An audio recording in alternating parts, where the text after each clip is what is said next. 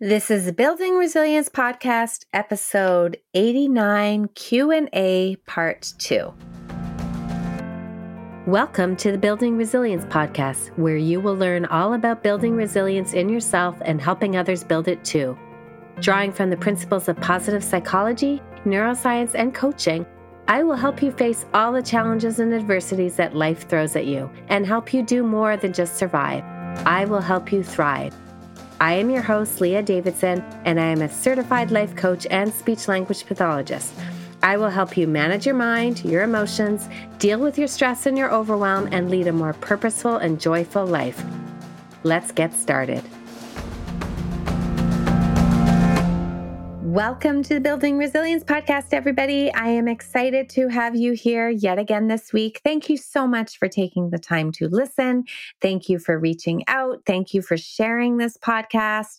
I love it when people tell me that they are learning. I just love doing this podcast. So thank you so much for listening. This week we are continuing on with part 2 of Q&A. Last week I answered a bunch of questions that some listeners and some clients have been asking me and today I want to continue.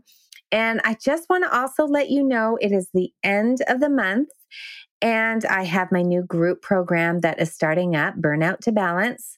And if you sign up before September 1st, which is coming up tomorrow. If you sign up, then there are some really sweet bonuses. This is a beta test group, so I am excited to be offering it. It is for women only this time around. And it is because it's a beta test group, it's going to be a fraction of the investment that you would put in. And I do have to say, I am super proud of it. It is awesome. We are going to be learning so much, even if you don't feel like you're completely burnt out. I'm sure in some area of your life you're feeling stressed and overwhelmed. We are going to talk so much about it. You're going to learn about your nervous system, you're going to learn about your emotions, you're going to learn about managing your mind and you're going to get some great practical tools, help you have better relationships, connect better with people, yourself, find more purpose and intention. It's just such an awesome program. I am so, so, so proud of it. And I am so excited to share it with you. So if you have not checked it out yet or gotten the information, then reach out. Leah Davidson Life Coaching. Send me a DM or email me, and I would love to share with you the information. Now today we're continuing our Q&A and the first question I'm going to be answering is what are some practices that would help me manage my time balancing life between work or school or social life and family and health? And this is something that I think most of us struggle with this balance of how do we balance all the things that we need to do versus that we want to do, our obligations with our desires? And so, time management is always a hot topic, and I always have a lot to say about it.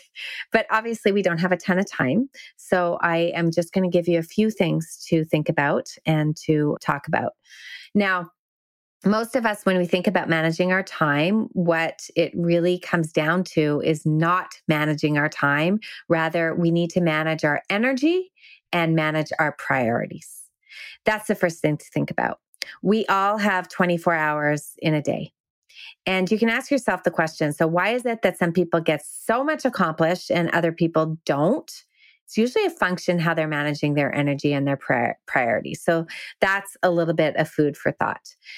Now, practically, I will tell you that we can divide time management into sort of two sections, two sections we do have to look at the number of hours that we have in a day and what we're trying to squeeze into those hours. Because sometimes we just have too much on our list, and that's just the way it is. There's just too much going on.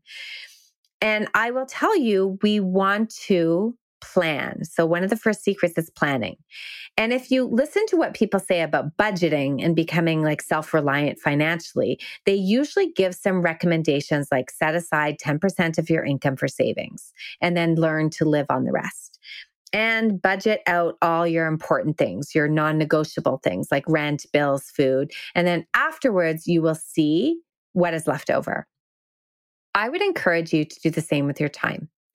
And I do teach people a process where every week they take one hour of their time to plan for the week ahead. They pull up a calendar, and the first thing they do is they schedule in what I would call their savings, which is really self care. It's that me time. All the things that you need to do to fuel you, because if you are not charged up, you cannot give anything to others. So, me time is whatever self care that you feel is important to recharge you. And that could be exercise, prayer, meditation, reading, connection time with yourself, with others, with your higher being, your higher power, whatever refuels you. And that's going to be different for everybody. But these really need to become your non negotiables for your own physical and mental health. So that's the first thing you do is you set aside your savings. You set aside that time for your self-care me time. Next is you're going to prioritize your most important connections. Now, Stephen Covey has this great quadrant of urgent versus important. And he talks about how, or he talked about when he did all his trainings, about how often the urgent stuff gets done, even if it's not important.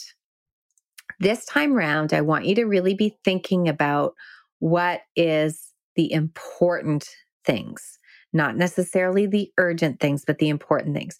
So for me, the important things, really the big ones revolve around my family. So time with my husband, priority with my kids. And that is what I will schedule in next. I refuel me then I connect with the most important people in my life. Now, the third thing you do is you schedule in all the set times, meeting times, appointment times, classes, deadlines, commitments. And these are usually going to fall within like a typical workday. Depending on what your workday is, you may have work in the evenings, like I sometimes spills over. I do see some clients sometimes in the evenings, but they're going to be set times and I also like to schedule in some what I call uninterrupted work time. And this is time where maybe I'm doing something creative. Maybe I have to write a report. Maybe I am preparing for a podcast. So I will like turn notifications off, have no interruptions, won't be checking my emails. This is where I'm going to get pure work done. So after you've scheduled in all these set times, and you've scheduled in some uninterrupted work time, then all the extra stuff gets put in. So you may have to do a list of your to do list so you can schedule those things in. Planning like this, make sure that all your priorities are covered. Now, this is the, like I said, it's the time management factor, but we are managing our time according to what our priorities are instead of managing it according to whatever fire that we have to put out. There will be fires you have to put out. And so you do want to have a little bit of flexibility built into your schedule as well.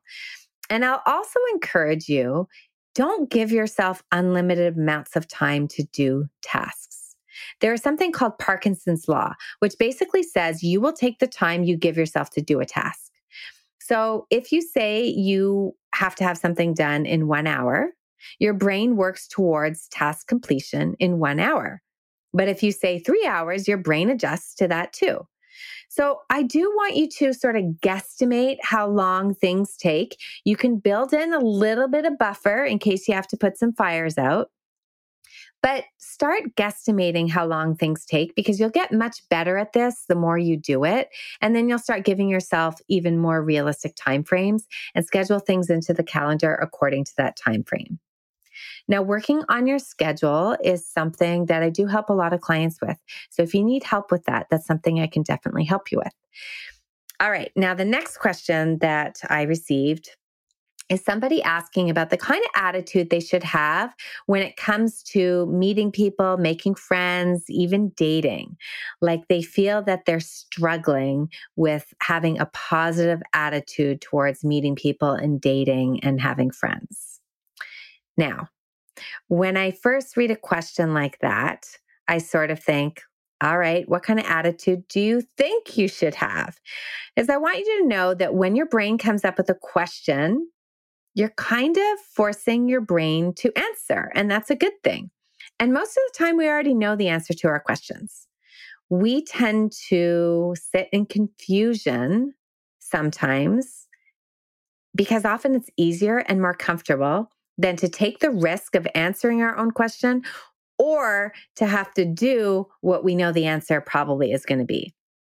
So, in this kind of question, I will say, I think you probably already know the answer. What kind of attitude should you have when you're making friends or meeting people or coming to dating? It's to trust yourself.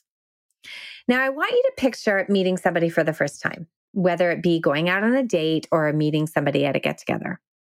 And I'm going to give you two choices person one or person two. And I'm not going to show you any pictures or give you any information about this person or what they like to do or not like to do. You just have to decide based on the information I'm giving you right now. You have to decide based on the thoughts that are going on in their head while they are getting ready about which person you would like to meet. So, person one is getting ready and is thinking thoughts like, oh, I really don't want to go. Like, oh, I hate meeting new people. I hate networking. I hate dating. This is going to be so boring. It's going to be such a waste of time, anyways. I never know what to say. I feel so awkward all the time. And people are usually awkward too. I don't really like people. And they probably have tons of friends already, and they're just going to be talking to me to be polite nobody's really serious about getting to know each other. They're either ready to sell you something or they're just there because they want to be building up their social network. I don't even think, like, why would they even be interested in me? And you know what? I bet they're not great either. I'm just going to go because I should go. That's the only reason I'm going because I'm going to force myself to go. Okay, so that was person one. Person two, this is going to be so interesting. I wonder who I'm going to meet tonight. I wonder what the person's going to be like. I'm totally excited to get to know more people. Now, even if it doesn't turn out, even if I don't meet a ton of people, it's just good getting out there. And it's nice to talk to people and share ideas and view different perspectives. I'm a little bit nervous, but you know what? I think everybody gets nervous when they're meeting new people. Everybody there is probably going to be nervous. And it's definitely hard getting out of my comfort zone, but meeting new people is probably a good way to get out of my comfort zone.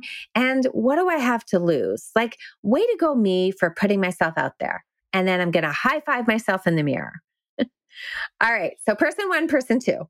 That's all we know about them, the thoughts that are running through their head. I am going to ask you who would you prefer to meet? Who do you want to go out with? Who do you want to run into and start having a conversation with? I think it's pretty easy. Most of us would say, Yeah, I'm not so sure I want to meet with person one because they seem like they don't really want to be there. They're kind of down, they're kind of negative. I think I'd prefer to meet with person two, even though person two admitted to being nervous and not sure if this is going to turn out. Just seemed to be a little bit more optimism in there. Your attitude matters. Your thoughts matter. Your attitude matters. And if you go into social, social situations or dating or making new friends or meeting new people and thinking, oh, this is so hard, it's not for you, there's so many failures, and you're discouraged, that actually shows up in you. People pick up on it. So watch your inner talk. If you speak out loud what you're thinking, would you be okay with other people hearing it? Or would other people be shocked at how you talk to yourself? So watch yourself talk. Now, the other thing to remember is the idea that the destination is only one way to measure the success of a trip. Remember, it is you coming along on the journey and what you expect experience on the journey that is part of the experience overall. So don't think of meeting people or making friends or dating only being that final destination of having that connection with one person, of finding a relationship or a client or a new best friend. It's about who you're becoming as you go through the process of putting yourself out there to meet somebody, to network, to date. It's about who you become. So, yes, your attitude matters.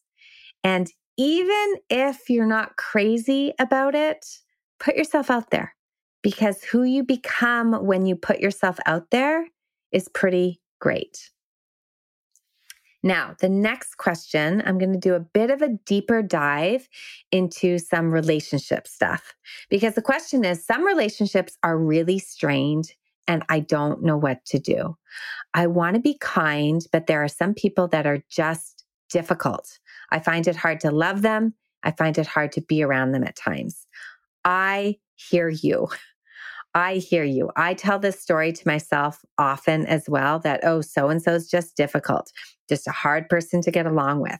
So, what I'm sharing with you today, I am working hard at practicing. I am so not perfect at this. And you know what? That's okay because I'm human. But I want to share with you some of the things that I walk myself through when I'm dealing with quote unquote difficult people or having difficult relationships. All right, let's first talk about what a relationship is. Now, a relationship is actually just our thoughts about another person. And in any relationship, we kind of have three things going on. We have like, what do I think of me? What do I think of the other person? And what do I think the other person thinks about me? It really is all in our thoughts. Now, sometimes it is easier to have better thoughts about some people. Usually it's because we see similarities or we're familiar with these people. So it's easier to think better things. And I share this with you that relationships are all about our thoughts because it is really good news because you have the ability to change things because you control your thoughts. But let's look at some concrete things to consider when you're with that quote unquote difficult person. Now, first, I really want to emphasize I'm not talking about learning how to tolerate abuse or somebody who really does not treat you well. I'm more referring to that difficult mother in law or friend or child or colleague, people you want to have a relationship with, but it's challenging for whatever reason, not someone who is abusive. So I just want to make sure that's clear. So the first thing you want to do is drop your story about how difficult this person is to love or to like. Because when you tell this story, you're sending your brain on a hunt to find proof that they are difficult. And then it may be a hard story to stop telling. But just try loosening up just a little bit. They are worthy of love plain and simple. Try seeing them through compassionate eyes or curious eyes. Try asking yourself, I wonder why they act the way that they act. Now, curiosity and compassion will get you onto different paths for your brain to follow. Your brain will go down one path when it's like, oh, this person is so difficult. And it will go down a completely different path when you ask the question, I wonder why they act like this. I wonder what has happened to them in their life that has led them to this place. So that's the first thing. Drop your story, just drop it. The second thing is you really have to decide that you want to love them. You got to commit to loving them. And I love the question what would love do? How would love respond? How would love act? then truly ask yourself how invested are you in having a relationship, in fixing a relationship, in repairing a relationship? Do you want to invest in the relationship? Because it truly is a choice. You don't have to love everybody if you don't want to. But it actually feels so much better to love somebody than to be frustrated with them. It takes a lot of energy to not love. So if you choose to love, know that you're choosing to love because it feels better. Now, the next thing to do is have a little humble pie and just drop your need to be right all the time. I know that there's a good expression do you want to have a relationship or do you want to be right? This is something that sometimes my husband has asked me. Being right can ruin relationships. We want to be right because our brain thinks that if it's not right, we're going to die. So it's really a survival thing. But you know what? You don't have to be right. Now, that doesn't mean you have to be wrong or that you have to give up what you believe in. It just means that you can seek more neutrality. You can accept that you're both right and you're both wrong. Because let's face it, that's usually what happens. We're all a little bit right and we're all a little bit wrong. You don't have to give up your argument either, but you don't have to fight for your argument so hard. Really, for most things, who cares if you're right? Wanting to prove your rightness can actually cause a lot of tension in you. So let people choose to believe whatever they want to believe. Let them be wrong about you. You can be right without shoving it in somebody's face. And when we just lean towards being like a little bit right and a little bit wrong, rather than we are right and they are wrong, when we lean towards believing that we're all a little bit right and wrong, we actually can feel some relief because having to be right all the time is actually a lot of stress, a lot of pressure, and you can never get there. And that's the problem with something like perfectionism. We're always going after the impossible. You will make mistakes, my friend. You don't have to know and do everything. You are right and you are wrong, and they are right and they are wrong. Do you want your relationship more than you want to be right or wrong? And what's interesting is we can't usually convince people of facts either. It rarely works. Rarely. Most people don't turn around and say, Oh, I'm so appreciative of you proving me wrong today. Now, some may, but most don't. Now, you can offer to them, but let go of having the need to have them agree with you. And this ties into the fourth thing stop trying to control the other person. And this is something that I think so many of us, me included, innocently do. We try to control other people's behaviors. But guess what? I know my mentor and teacher, Brooke Castillo, always says that adults in relationships get to behave however they want. So let them behave however they want to behave. You don't have to accept their behavior. You can create boundaries about what you will do. But boundaries do not have to come from anger or resentment. You just have to control yourself and deal with how you behave. And boundaries are all about what you will do, not what other people have to do. I think I'm going to have to do an episode on boundaries coming up soon because it's such a big, important topic. You can make a request of another person. You can ask them to do something or not do something, but ultimately they get to decide if they do it or don't do it. However, when they do it or not do it, don't let it impact your feelings. You get to choose how you feel. Don't hand over your power or your emotions to somebody else. Do not make how you feel and then subsequently act based on their actions. It's too much power to give anybody. They don't do a very good job of taking care of us. It's hard, but it's well worth investing time and effort into owning your own feelings. And don't forget, you get to decide how you want to act as well. No one can force you. They can make requests, but they can't force you to do anything either. You get to decide how you want to show up in your life do things because that is the kind of person I choose to be, rather than doing things from a place of resentment or obligation. I often ask myself, Am I going to be resentful if I do this?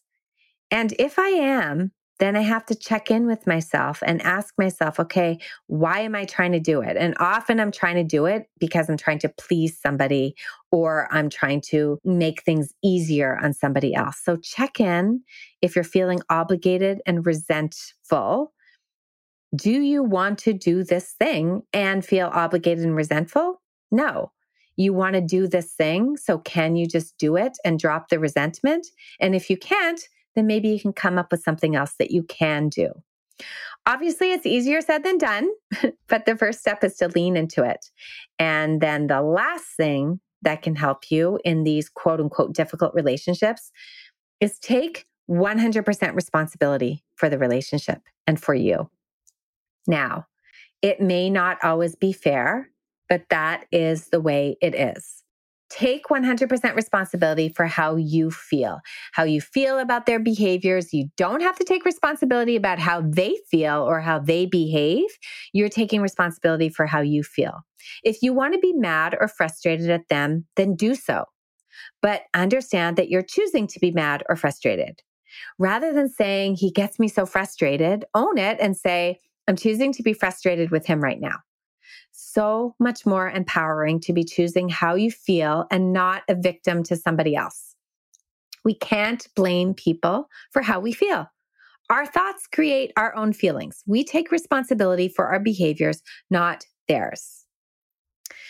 So that was a bit of a sneaky one. The question is all about how to deal with difficult people, and the answer pretty much all falls on you, it seems. And I want you to think of that as being super empowering. You choose, you decide. Now, it would be so nice if we could change other people, but we usually can't. We can influence them for sure. And remember, in that choice you have, you can just decide that you're choosing to disengage or choosing to not associate. That's fine too, but own it as your choice. And if you want to make some solid choices, you need to know how to regulate yourself. You cannot be making clear choices when you're all amped up in emotion or you're all stressed out in a stress response, which is why it's so important to learn about your nervous system. So, those are the questions that I wanted to share with you today the questions and the answers. I hope you found some food for thought. And again, if you have any more questions that you want me to answer or any topics you want me to dive into, then just drop me a line and let me know. And my final ask of you is if you are benefiting from this podcast, would you please share it with somebody else? and pass it along and leave a review. I would love to spread the word for more and more people to be able to hear and have discussions and to learn and to grow along with me. Have a great week, everybody. I'll see you soon. Thank you for listening to the Building Resilience podcast. If you're interested in learning a little bit more about managing stress, building resilience, and leading a more purposeful life, then make sure we're connected on Instagram and Facebook at Leah Davidson Life Coaching. You can also subscribe to my weekly newsletter at www.leahdavidsonlifecoaching.com forward slash newsletter. Looking forward to connecting.